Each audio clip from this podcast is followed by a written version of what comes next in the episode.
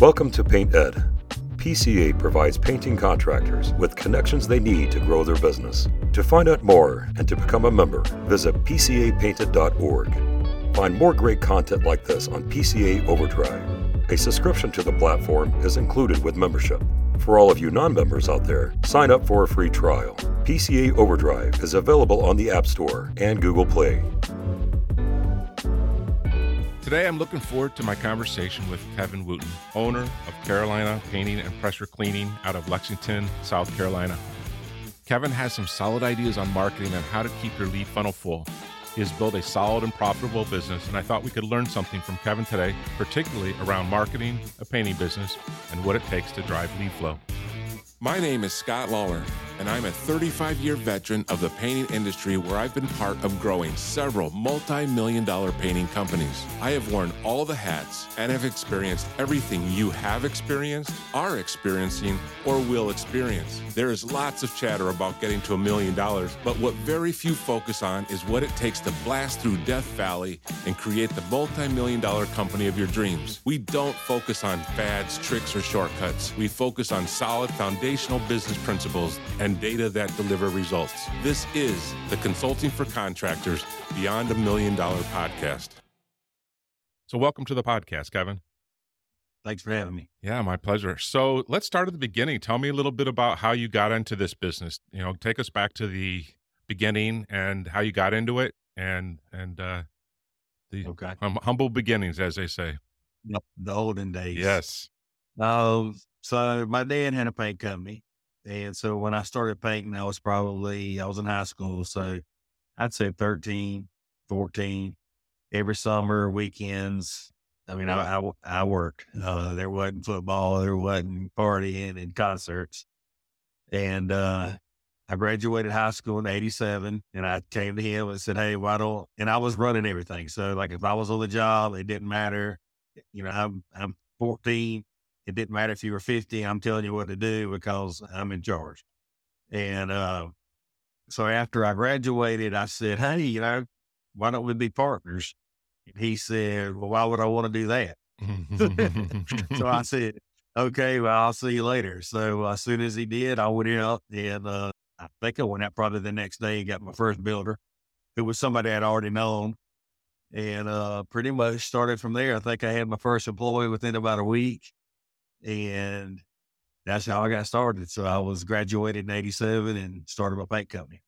So back then, what kind of work were you doing with your dad? What, what was his business makeup? So he did mostly he did mostly new construction. He did some repaints. He did some commercial. He was kind of full full spectrum. Um, I would say he probably didn't make money on new res, but he did a fair amount of commercial that I think he did pretty good on. So when I when I quit, I, I didn't have any commercial contacts, so I went straight into the new construction. Um, so I did that for oh man, years and years.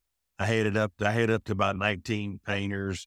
I could basically go anywhere I wanted to in town and, and just walk up to a builder, tell them who I was, and and I could paint for them um, because I had a good reputation. Everybody knew who I was, and we did what we said, and we we did a good job. The problem was I was uh, I was a money launderer. I was money laundering between the builder and the paint store and my employees. so, you know, so somehow the paint business is always paying out, you know, when I need the money, it's always there. But it wasn't that I had a bunch of money saved up and I was doing the right thing. It's just the way it fell into my lap, you know, ever since I started being in business. Um, so that's kind of, I stayed in the residential business.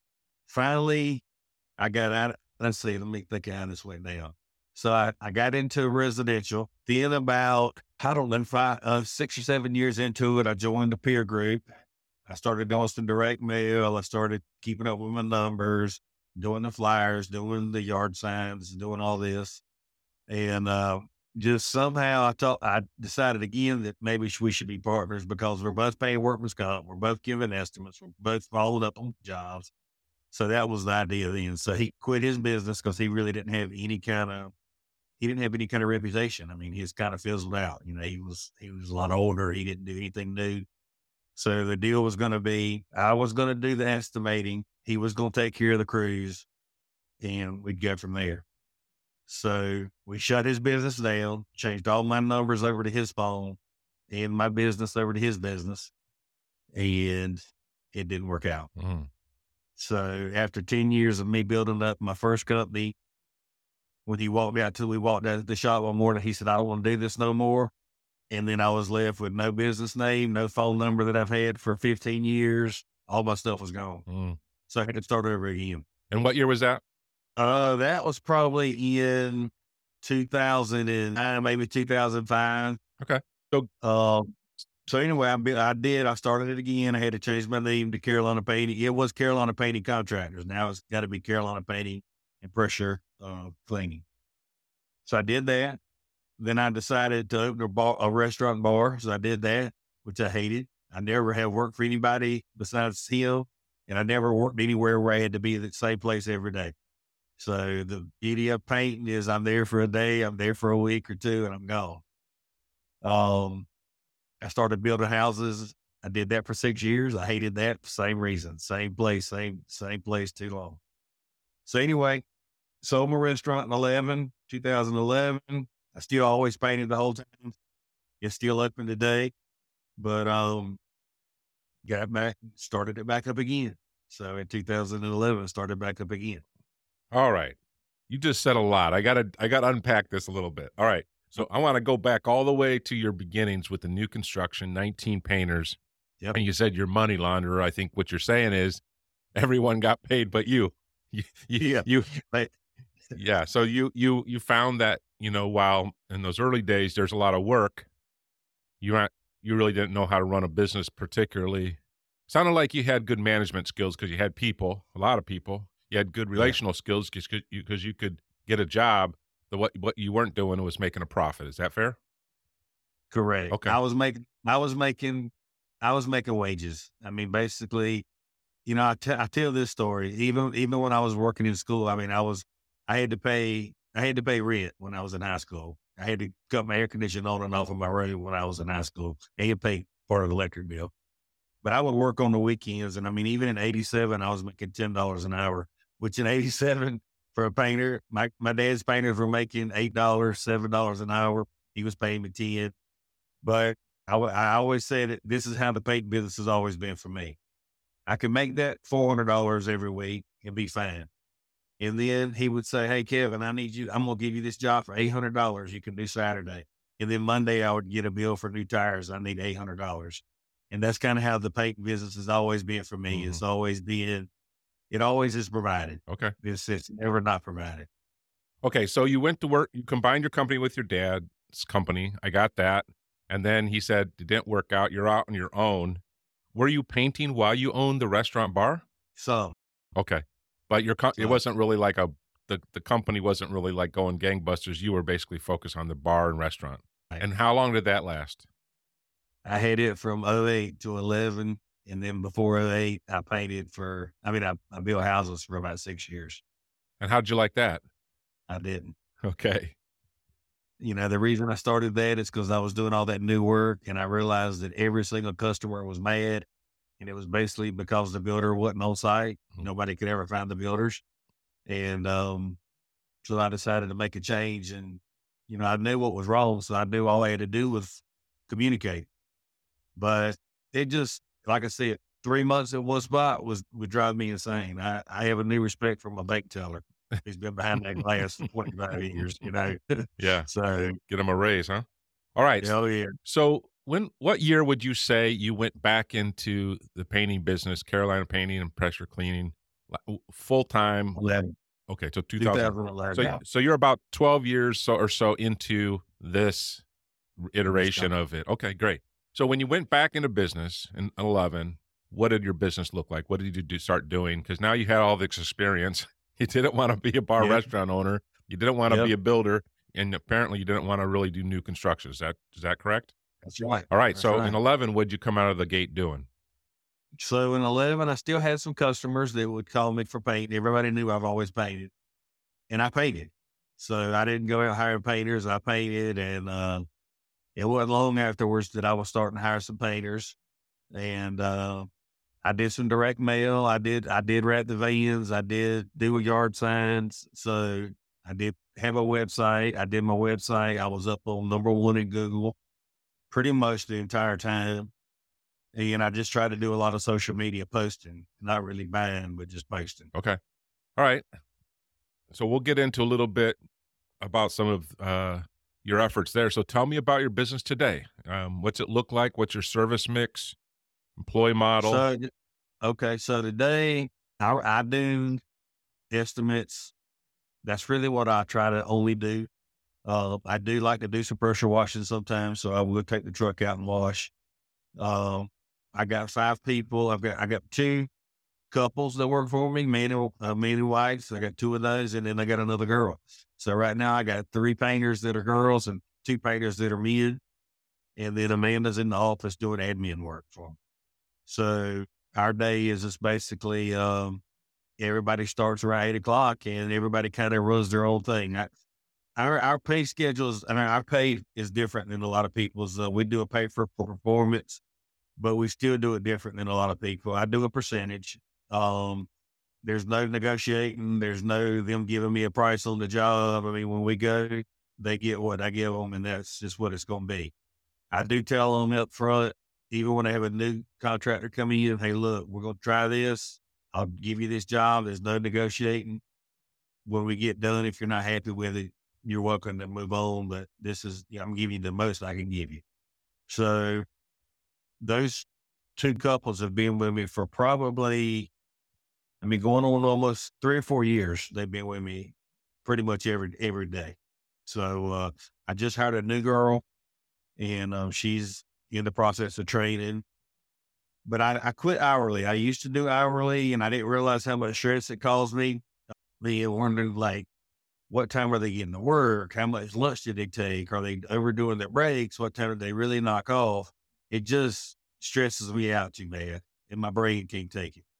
Um, so I just found out that doing this by a percentage based on the percentage of the job is just, man, it's just a breath of fresh air for me because they don't, they get paid well, one week behind. So pretty much whatever they finish this week, they'll get paid next Friday for. Mm-hmm. And, um, they've never complained. I paid I paid one of the couples last year about 130,000. You know, and these are painters that make $20 an hour normally. And that's 120,000 or it might have, it might have been 136. I can't remember, but it was, it was in that range. And, you know, they, it's just them too. So they drive my van. They do all the maintenance and service on it. They buy their own tools. They buy all their own sundries. So all I give them is paint. And uh, we work, you know, really I try to give them about, depending on the size of the job, an average is 30 to 40% of the job. So I hear people, you know, sticking saying, hey, you got to give them 50%, you got to give them 40. I have to try to keep a fine line between making sure they get paid enough money without overkilling because it really will hurt our relationship just because they'll expect it every time. And for me to do a, such a good job of selling, I should be the one reaping some of that benefit. That's why they don't get the 40 or 50 okay. all the time. Okay. So sometimes we talk, a lot of people talk numbers and, and, and what we found is they're a little bit, a little bit get irrelevant because it depends on, okay. No, and it's not, it's relevant here. I'm just saying uh, what I'm, what I'm wondering is, you know, what I'm hearing is that your bill rate is probably significant that your 30 to 40% is pretty good. It sounds like. Yeah. I mean, they're getting, you know, an average two person, one of them, I mean, their check last week was 4,200. Yeah. Okay. So if we um and then you say 30 to 40%, and then does that include the material or you pay the material on top of that? I pay for that. Okay. So you're so you're at about 30 to 40% of the gross and then you buy the paint, they pay their own sundries. So depending right. on the job, it's probably what 45 to 50%. So you're at about 50% GP. Is that about is that right? That's right. Okay. And see, I can keep my I try to keep my materials down to 10% because of course I always add extra in the in the material mm-hmm. for the estimate. Mm-hmm. But the and so I did deduct that full amount. Mm-hmm. So if they don't use that material, it's it's more of my money. Yeah. And um they provide their sundry. So they're buying their tape and the caulk. Great. Okay. So that's how I can keep it down to 10, 12% yeah, material. Sure. So because of your um compensation style, does each crew work 100% without just them, those two? Work together and that's it? Most of the time, most of the time they work by themselves. Just those two crews. I don't like to intermingle them. Mhm. If we do intermingle them, the way I do my estimates are so separated out that if I'm doing the inside of a house, each room is on the estimate as a different line item. As long as they can tell me which one they did, I can know how to divide that job up. Okay. This week, this week we're calling starting today. They're calling for rain for two weeks, so there may be some where we have to combine them inside, Mhm. but it'll be enough that we can keep them separated. Okay. And then what do you, And- And then if we do a small job, if it's a if it's a small job to me is under is you know something that's two thousand dollars, I might even give them fifty percent because you know if it takes them a couple of days to me, I'm not gonna I gotta pay them. You know what Yeah. I mean? Oh, I'm happy. Yeah. So um, it just depends on the size. okay. Um, and what do you do with your fifth person? How do you, how do you do the, uh, put the fifth, person into play? Okay, so so so actually just started, and right now she's by the hour. That's the way she's always worked. She's been painting for a while, so right now she's going through the PCA training modules just because I do want them to go through that, and um, she's doing really good. But what I'm doing right now is I'm weighing out what she's making. So basically, today when she left, I said, "Here, Ashley's your work order. You to separate from those two. You only do what you can do. Mark down what it is, because to me, hourly pay is really unfair for the painter.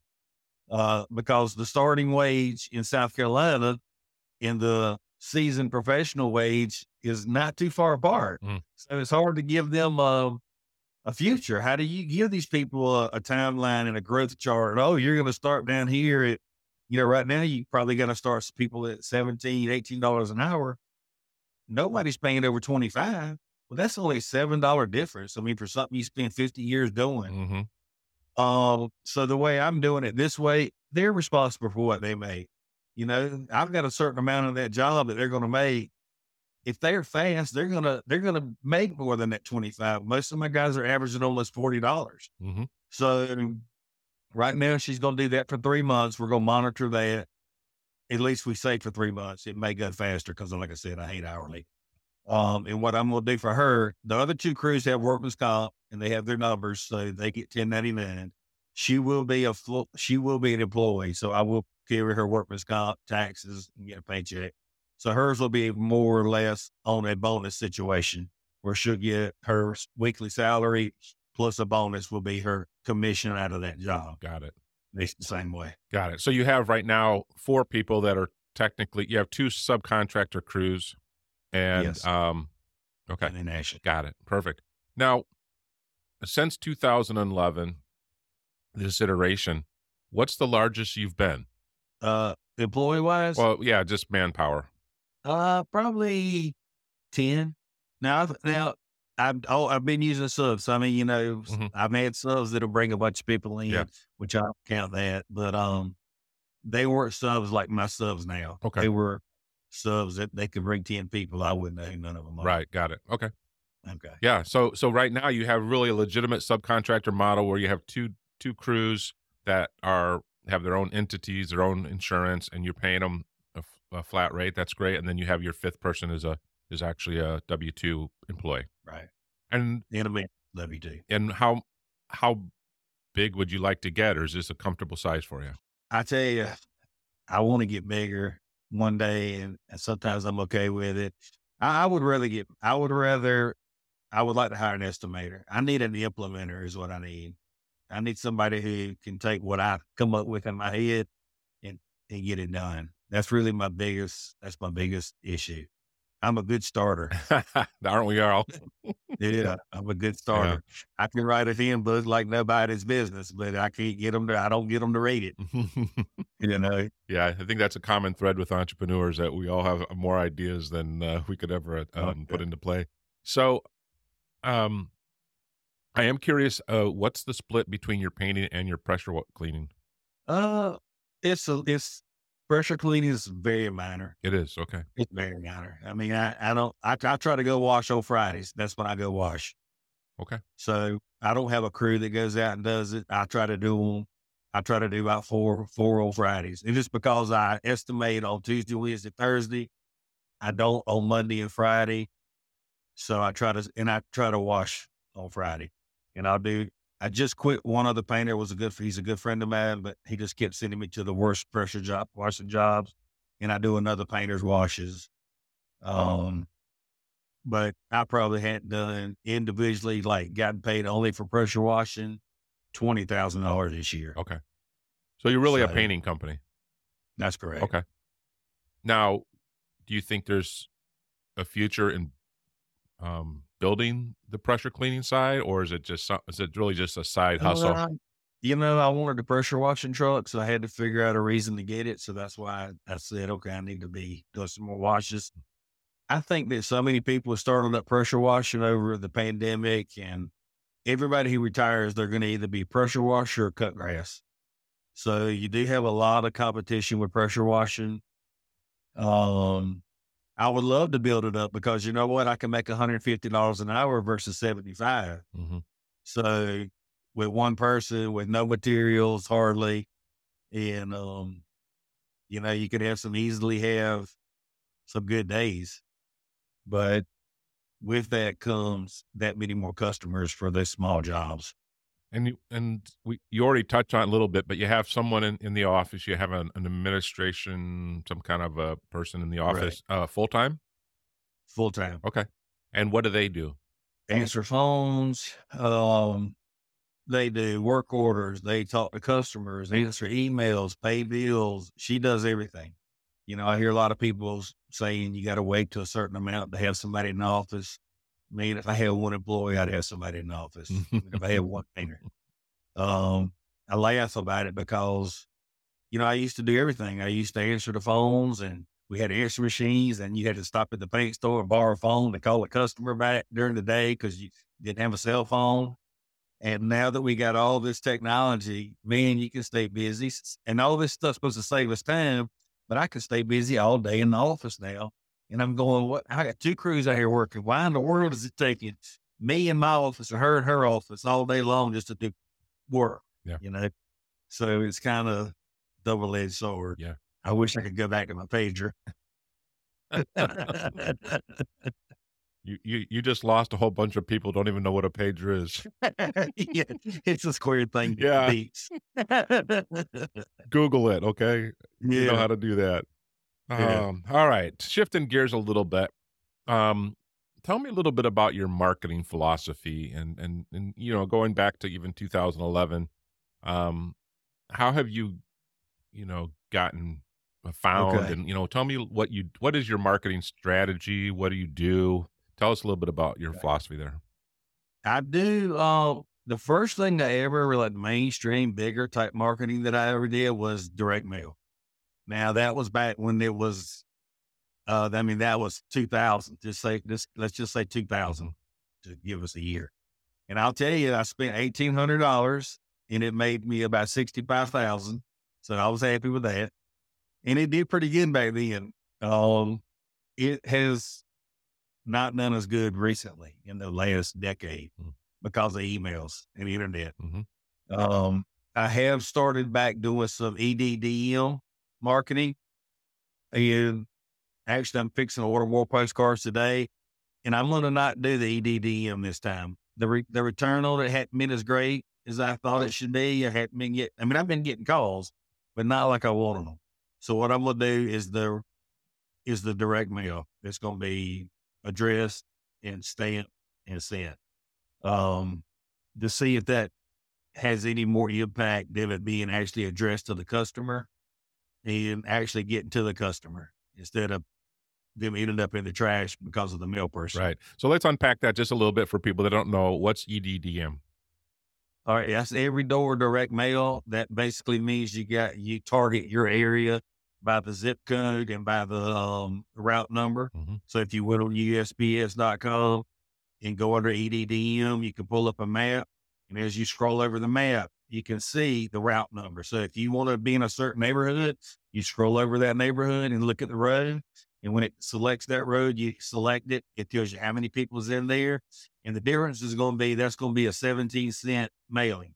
So when you send that mail, it's 17 cent versus a first class first class mail. So the the the problem with the EDDM is it's not addressed to a customer. It's gonna it's just gonna go in the basically your box of mail sits by the mail carrier. And every time he goes to a mailbox on that route, he's gonna he's supposed to reach in there, grab one, and put it in the mail. Um, and that's the EDDM. And That's the cheapest way to get in the mailbox. So period. and you so you print you design and print your own piece, and then I, I have it printed. I have it printed. okay. So do you have a printer that's fulfilling the whole the whole thing, taking the post office the whole nine yards? No, he sends them to me. I do all the we do all the mapping out. And then the way that EDDM works is I need to deliver it to the post office that services that route. Yep. So we might take it to four different. We might have four different post office routes that we have to go to. Yeah. So, um, it, the EDDM is something that the United States Post Office came up with because they were they're they're losing money and they own the post they own the the box. So they're they're they're the only people that can put legally mail in a box. So they said, well, heck, why don't you just use us to deliver your direct mail and we'll make it cheap for you and and beat everybody else out. And um, there's a couple ways to go about it, and we've just had a little crash course here um, with Kevin, but um, it's something that has been more popular because um, because of the use of direct uh, uh, email. A lot of people said the mailboxes were empty, were open. So, uh, um, but um, there are some some limitations to it, and you have to do com- complete carrier routes. And like you like like Kevin just said, you do have to deliver them to the post office that that carrier routes in. So, a um, couple Right. of couple unique things, and and you can hire printers that will fulfill the whole thing to you. They will deal. They will take everything. They will print it. They will, uh, you know, sort it, and they will deliver it for you at for a fee, of course, and and that's an option too. So okay, so you've been doing direct mail. You started with so that's direct mail. When you say direct mail, initially you were buying the list. Is that correct? Direct mail. They did my list, Okay. and they they would address each uh, each piece was addressed to a mailbox. Okay. And it would say it would say to my neighbor's ad and then their address. Okay. And so you're going back to the actual individual postcards like that. I'm, I'm gonna try it this time with fifteen thousand and see how it goes. Um, I have a real problem with the post office uh not delivering mail. I think. I mean, I went out in my mailbox that you know if it's uh, EDDM, I've went out there two days in a row and have three of the same item in mine, and it just drives me insane because I know that person has paid for every one of those to be delivered to a Mhm. mailbox, Yeah. and and they give you the exact amount. I mean, so when I give that to the mail person, if there's 362 people, I give them 362. So I know that when I got three, my mom's next door, she's got three, my neighbor's got two. There's people not getting them. Yeah. So I'm hoping that by doing the the paid, when I pay a little bit more, I'm hoping, and you still don't pay 59 or 62 cent or whatever it is. You still pay a postcard rate, but um, but it's not 17 cent. Yeah. So what would you say? What is your per piece landed on a direct mail piece? Um, I can get them printed for about eight cent, and that's delivered to me, wrapped in hundreds, already ready to go to the mailbox or to the post office. Um, so my postage is seventeen cent, That's, so that's we're 20, looking 20 twenty six cent. Yeah, something like that. Okay, great. Right. So you do the direct mail, and you've had some success with it, enough to keep doing it and dabbling. What else did you have you done that you've liked? Uh, I do Google AdWords, and I do those. So uh, I've been doing that now for a few years myself. I've tried to let other people do it, but you can't trust them. Well, we are about halfway through this episode of the Beyond a Million Dollar podcast from Consulting for Contractors, and we still have some great content left for you. Before we get to that, though, I wanted to let you know about some resources that are available to you via the show notes. You'll find links to our website, social media outlets, and highlights of this show. You'll even be able to schedule a discovery call with Scott and our team to find out how consulting for contractors can help your contracting business. It's very low pressure. We'll ask you just a couple questions, see what your current situation is, and then get you started toward the contracting business of your dreams. The best part about it, it's completely free. So just click on the link in the show notes, or you can visit our website at www.consulting, the number four, consultingcontractors.com and reach out to us there. Again, that website is www.consulting, the number four, contractors.com. Now, here's the remainder of the show. I know that you've done your own, and you feel you feel mm-hmm. pretty confident in um, your your. Mm-hmm. So, tell me a little bit about that process and how you've learned about it, and what do you do? Well, if you start off with Google AdWords, they're going to spend every single penny you give them. I mean, the key to that for me has been the negative keywords. Um, you know, I kept thinking in my head, okay, I need to target all my my competition, and I need to make sure their names are going to pop up whenever I won't pay for their names, so I my name will pop up when somebody's searching. Um, and you want to do everything. You know, I'm putting everything in Mhm. there, and no negatives.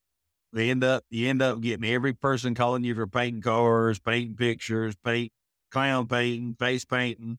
So anyway, so my negative keywords right now, if I've got if I've got 15 regular keywords that I'm targeting, my negative keyword list is probably almost a thousand Wow, keywords. wow, Well, um, because if you're paying for that keyword, I'm not looking for somebody who wants to know how to paint their, their bathroom vanity. So that's not a, you know, I don't mind on my on my website actually showing up for how to paint a bathroom vanity, but I don't want to pay Right. for somebody to click my butt who's looking how to paint a vanity. Um, so I don't target anything. I got so many negative keywords that I was I was spending three thousand a month, I think, with Google, and now I'm down to probably oh me twenty five or even fifteen percent of that because it, instead of hundred clicks a day, I might get I might get five, and I'm okay with that Yeah. because it's not people that are uh, looking for transaction, not looking for information. So for those that might not know what you're talking about, explain a little bit the the keyword and then the negative keyword.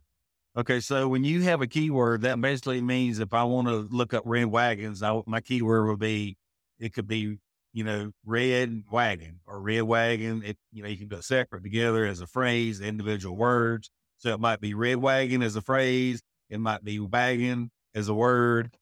Um, but if you don't sell blue wagons, you need to have a negative list. So you would have a blue wagon would be a negative list because you don't want that person clicking on your ad for a red wagon when that's what they're looking for, and you only offer blue Mhm. wagons.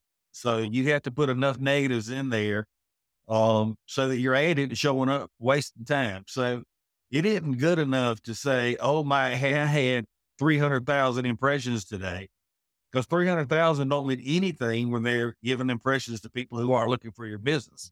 You need three hundred. You need you need five impressions for somebody looking to paint it outside of their house. Yeah. And so basically what you're saying is if you're not specific like that, then Google's gonna uh, put you in front of people that have no use for what you're selling, are not a client, and yet they're gonna charge you for that that that position. Uh, that that so you they put you in front of people and charge you for it. And so the negative keyword is way more important almost than the keyword. It sounds like. Oh, a lot more for Yeah. They just uh, got me for a ninety dollar, a ninety dollar click the other day. So, so what I do is every week, at least a once a week, sometimes more, I'll go to my Google uh, ads uh, page. I'll make sure the dates are from the last time I looked until today, and then I pull up all my search terms where people search for me and my ads popped up. I look at those search terms and say, okay, is there any search terms in here that I don't want to be known for? And then I can add it to my negative list. So you can't, it's not a one and done thing. You keep on and keep on until you got however many search terms you need to not waste your money. And so now you're spending what, 500 bucks a month, 750, what? Probably. Yeah. Okay. Probably. Maybe not even that. Do you do anything in social media? So I do post to everything as far as I do Instagram. I never get a job off of Instagram. I know some people think it's the best thing. I do uh, Facebook posting and I do my Google My Business posting. Okay. And I use an app for that. You know, I'll use SEMrush or either I'll use another app called Zoho Social and they'll post everything to all of them. You know, I, I do one post, they post it and everything. Okay. Excellent. Those are and those are apps or programs that people can subscribe to or They use. use. Yeah. Okay. Great. Right. What's your what's your preference there? Uh, I use Zoho. So for people who don't know what Zoho is, I, well, I was using everything. I was using, I mean, every little app you can come up with, and I got tired of having to pay for all these different apps. So basically, I went to Zoho probably about three years ago because they have everything within that Zoho Mm-hmm. family. So I can do my website from Zoho. I could do my my scheduling calendar from Zoho, my books from Zoho, my everything. So you don't my meetings from Zoho, Word, Excel. Zoho has about 60 something programs that all falls under their umbrella that I can keep everything condensed into one operating system. Um, it's got its pros and cons for sure because it's a it's a complicated thing, and you probably won't quit spending money on it because you can always hire programmers to go in and do special things for you. But it is something that that's what I use. Um, but there's a lot of programs that people can use. Yeah. I think Zoho is uh, a really powerful um, technology. And I, I just think it just seems like not a ton of people in the United States seem to really be that familiar with it or use it. I, I think it, there might be Yeah. might be some more international users that are stronger than I don't I don't know. But yeah, I do I do once in a while have someone that sends me something on in the on the Zoho Yeah. platform. So I know it's very robust. So so is that what you then use for all your I was that was another my next question. What's your tech stack look like? Is it all Zoho? Okay, so I use uh mostly Zoho. I did change now I use I use WordPress, so I keep my website up with WordPress. I built my website. Um, I do use. Let me just think of what I use here. What how do you do your I use- estimates? Zoho one is the all encompassing uh portion of it. Basically, you pay per employee, so you pay like thirty nine dollars a month per employee, and they get everything. You don't have to do it that way. You can just go in and use Zoho CRM, which is super powerful. I mean, even from just if you just did their CRM, you could do your campaigns, your marketing. I mean, you could do so much just from that. It pops up on the screen when they call, who it is, their account, super powerful. So you don't have to go in and, and do the whole Zoho one. Um, but Zoho one just has everything, and that's what Okay. I do. And what do what about um, accounting, bookkeeping? You Zo- Zoho for that as well? Zoho Yeah. books. Wow, you're all in. Yeah. Now you seem to be very self-sufficient. In other words, you, you you've said over and over, "I built that, I did that, I did that." Uh, you've you, you for the most part, you've done all these things yourself and research and and and done all of this building mm-hmm. yourself. Yes. Interesting. I, I I've I've tried to hire it out, and I just can't find. I can't get satisfaction. Yeah. I mean, the marketing companies that say they're doing stuff, and I mean, what are they doing? You don't see it. I mean, how can I mean? I know I'm probably going to get beat up on this, but when you optim, I mean, when you do SEO for a paint company, I don't understand how I can keep doing SEO every single month for years on end when I'm still using brush rollers and paint. I'm painting inside, outside cabinets, commercial, residential. I mean, how much SEO can I do to be paying them crazy numbers Yeah. every month? Yeah. Think about the role you play in your business. What would you say your superpower is, or what is unique to you in as far as what you do in your business? Uh, well, being that hands on with all the back Mhm. office stuff is probably uh pretty unique. Um, I can definitely answer a lot of questions on that end. Talking to customers before I vanish, that's a superpower. uh, pretty much, I can. I'm a good talker, and and then after that estimate, I don't want to be seen anymore, heard from, or or re- reported to. Um, but I mean, really, customer service and just just being open to talking to people, doing that. I mean, all our our team is super good. I love all my people, like we're all family, and uh, I mean, we text back and forth, you know, all the time, and over the weekends, they'll if something happens, they're texting me to show me. This weekend, one of them's uh, son, their tire broke off of the off of their um, lug nuts broke, and the whole tire came off. And the first person they sent, I probably was the third person they sent the pictures to, showing me. I mean, so we got a tight group. Um, you feel like you're pretty good at the sales sales part. Yeah. Yeah. Yeah. But then once it's sold, you want to hand it off, and you really don't want to manage the day to day. Um, I, I'm tired. I want to. I want to get rid of Yeah. that. Um, you know, I know that my business is only worth me. if I can't get it somebody else to take over, if I leave, it's over. Mhm. You know, I, and I really, I can't figure out, you know, I mean, I listen to podcasts, I listen to everybody's podcast, but nobody really lays down and says, here's how you hire the estimator. Here's, you know, what the fears I have is how much money do I need to have in the bank to hire this estimator? What does my backup need to be? What's a good scope? Who who's providing leads? So it's just, and then what kind of person am I looking for? So it's really, if I could hire an estimator, even a general manager and an estimator, I would be happy because I could still sit in my office and do what I want to do, check jobs when I want to, or talk to customers what I wanted to, but not be required to. Yeah. So tell me a little bit about managing your business. What are what's the data? What kind of things are you looking at and what's the frequency? Is it daily, weekly, monthly, um, lead flow, man uh, revenue? What are you looking at? So I look at what's in the bank. I mean, to be honest with you, I'm not going to tell you that I got a list of 15 numbers. I keep looking at graphs and pie charts. Um, I kind of look at what we've got, how many people still have estimates out, how many estimates I did this month or versus last month or last year, my win ratio, and just the general how much money we got in the bank. Because if all my numbers work out the way my pay is, everything else works out after that. I don't really have to nickel and dime anything else. Um, we're com- we're completely debt free. I don't owe no money on nothing that I own. My, everything I got is paid for, and that's personal and business.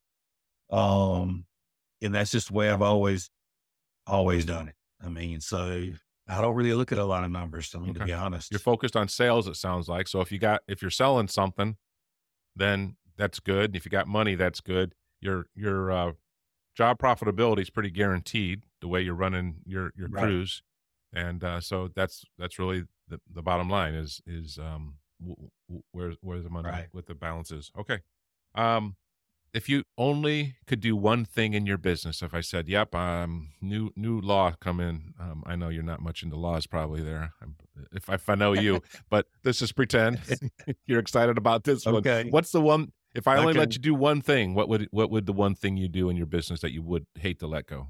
one thing that I would not want to let go, and it could be anything. It could be painting. yeah, it could or, be anything. I'll even give you two things. I'll let you do two things if it's that close. Oh man, if I had to do something and I had to do one thing, it would be you know I'd have to do estimating. They just saying another way around that for me. But- even though I only get Yeah. out of it, But do you like estimating? I do like Okay. estimating. I don't like the follow up. I don't like anything after I pull off. You know, I'm good with the customer. When I walk off, I know that they love me. And I know I can tell you about 90% of the time if I'm going to get the job or not. And I have no problem with the customers. But after I leave, you know, after pay for this many years, I'm honoring.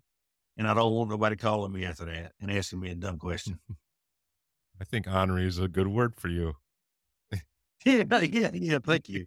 I take that up I know you did. That's the only reason I'd say it to you. Plus, I'm not in the same room, so Yeah, you can't get to me. Um, but but it sounds like you really find a lot of pleasure in the back end stuff, the Zoho, and even the a little bit, even maybe the the marketing. It seems like those two things are also a source of pleasure for you. Am I wrong? You're right. I like I like to see it when I like to see the results of that. And I and I don't mind sit I can sit at the computer Yeah. all day. You know, so that would be my that would be Yeah. number two. So my first so may, maybe actually the estimate would be Mhm. number two. Number one would let me be in my Mhm. bubble in the office creating the stuff that I like to do. I mean, that could be handbooks, that could be lean technology for the shop.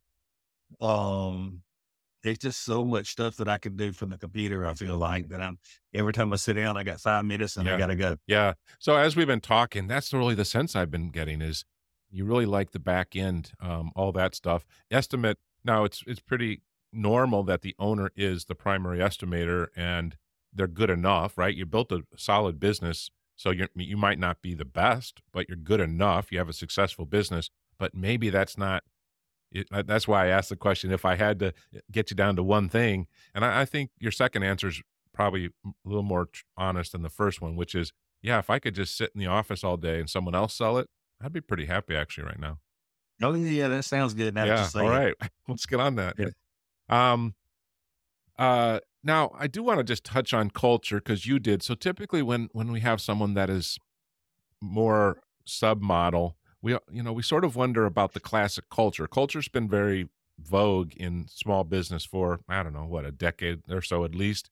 And, um, the idea of enjoying the place we work, having good positive interactions. And yet when we hire subcontractors, they're not necessarily drinking all of our Kool-Aid or whatever, but you you, you know, fa- sounds like there's a part of your company that still has a family atmosphere. How do you, how do you cultivate that? And what do you guys do that might help unite you, even though you are separate entities?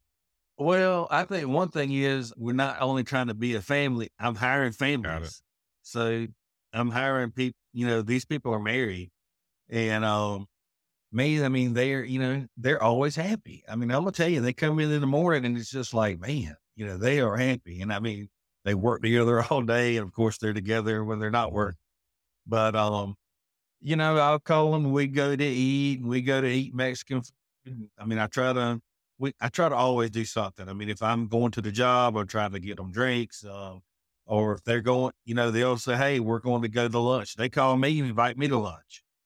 So I mean, we and that, and I don't mean as a group, even like there's two over here, but he's like, "Hey, we're going to lunch if you're going to be around here." And I go to lunch with them, and they buy my lunch. So it's not just like I got to try. We all do it together, and it just really works that well. And I mean, that would be that would be a different requirement for anybody that comes in. They have to get along. I mean, if they don't get along with one of my people, they're out of here. So Ashley has been super good. She's she's married. She's got some kids.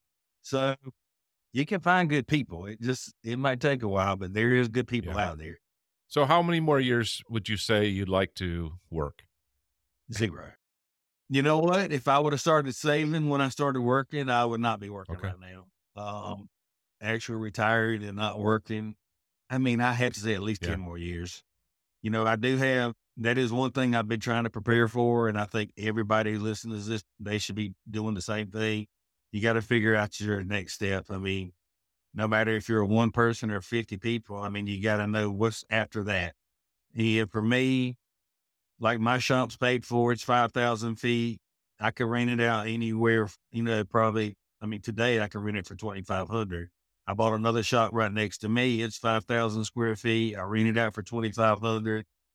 So I'm trying to prepare and have a couple of things coming in. So besides retirement or my social security, um, I didn't really start saving until probably this last, this last go round and I've done pretty good. Uh, and I wish I would have been saving the whole time. And I do notice uh, it's the same thing I was saying before with the bank company. When I, well, one thing we did start doing this year is when I take my deposit checks, which I do a 10% deposit, we don't put them in the company checking account no more. Those go right into a savings account. So that 10% is automatically gone away. I don't see it. And everything else goes into the, to the regular account. So that's just one way I'm trying to separate without Yeah. seeing it. Um, but I have noticed whenever we hire somebody or we, we take on a new monthly uh, bill, you know, from somebody, I mean, it could be just say $500 for Google. We don't never see it. You don't never miss it.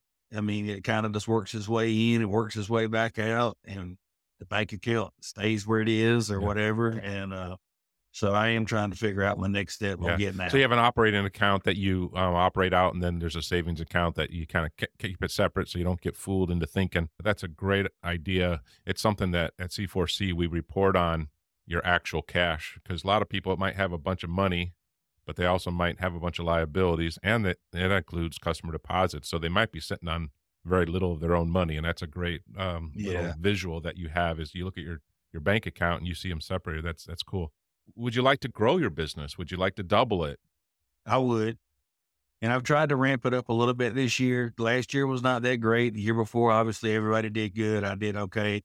Um, la- I'm about a hundred thousand ahead of what I was last year right now, and probably really about a hundred thousand ahead in profit um, for the company. But I have revved up this direct mail and some other things. So I am trying to grow, but I don't know. It's hard to compare yourself when you listen to other people talk on these podcasts with their Mhm. money and, and how much money they're doing because I'm doing, I'll be doing about, I'm hoping to do a million dollars this year just so I can say I have a reason to be on this uh, podcast. Um, but the thing about it is, I'm going to try to do a million dollars with six employees or five. I mean, yeah. five, Mhm. five. And I just had hired that last my last girl two weeks ago. So I mean, I'm I can do eight hundred thousand with four people, and be still be Yeah. okay. Yeah. You know, but um, I really would like to get in. I really would like to grow it up to where I needed a salesperson and where I would need a general manager to make a real Yeah. business. Well, that's one of the reasons I uh, reached out to you. Uh, We know each other uh, probably initially through uh, PCA, uh, probably res- Mhm. probably residential forum is what I'm guessing. It's if Mhm. I'm rec- recalling correctly. And we and we have a Mhm. mutual friend, uh, Ron Rice, as well. That kind of he, he your name pops up from time to time, and only in good ways, I promise. Um, Yeah, Um, right. And I know that uh, even though you're not flashy, um, you're opinionated, and you've been you've behaved yourself very well today. Thank you. Um, uh, Okay. But I know that you have a very strong business, so there's nothing to be ashamed of there because what you're saying is something that people, uh, actually, some people that just heard what you said, um, are, are not even believing it. Truthfully, they're going, "There's no way." With four, call it four and a half, because we're almost halfway right. uh, you're going to do eight hundred thousand dollars. And what what the truth is is you are, and that means you have a very um, disciplined business. So your bill rate, your estimate rate, your cost of goods sold. You've talked to us a little bit about your thirty to forty percent plus paint. You know those those are true statements, and what that's affording you is a very healthy profit, which is why you're in this business. You're not in this business just for fun. You're in this business to make some money, and and I think that's what you're doing. Um, you're not um, focusing on some big number. I want to do 2 million. You've got a business that pays you and keep profit to the point that you're enjoying a good life. You have some property, you have some nice things and and you're enjoying your life. And I think that's really what I'd like for some people that are listening to this to get out of this is hey, the top line revenue is just a number, right? Everyone says a number. Uh, Lots of people don't even know the number, but you can have a nice life uh, you know, having a consistent, predictable, and calculated process that that Kevin's really really has. If you're listening between the lines a little bit today. So as we roll out of here, tell me what would you say to a young up and comer, um, a, someone that's just beginning or, or sort of just taking the first steps. You know, what would you say to them and advise them to do? Rarely do I see anybody making money in the res.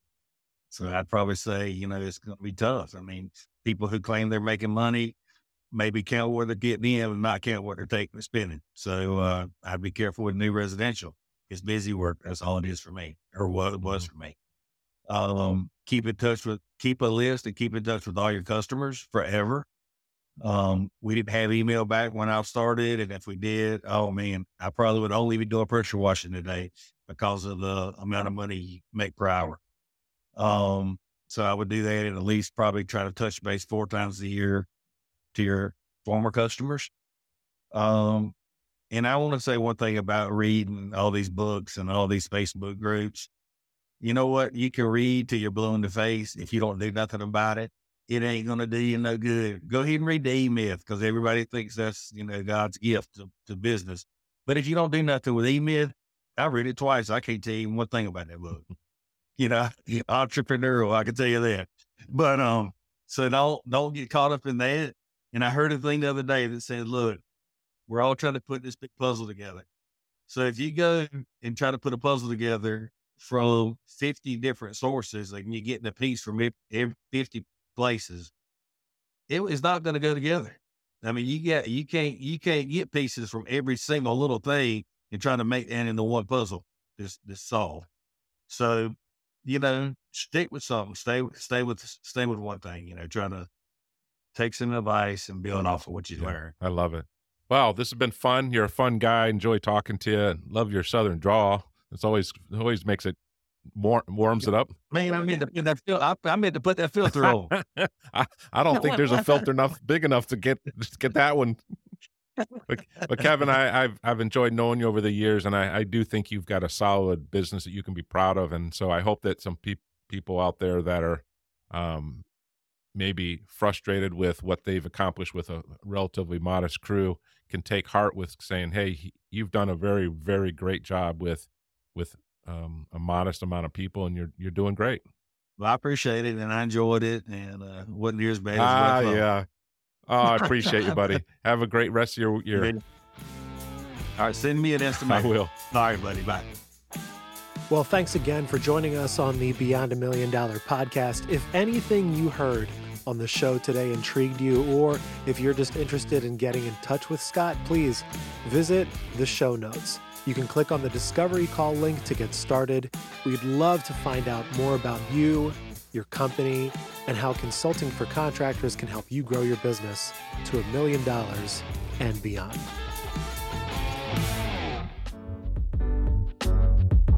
Painted podcasts are produced by the Painting Contractors Association and are made possible by members and industry partners. To find out more about upcoming education opportunities or for more information about joining PCA, visit pcapainted.org.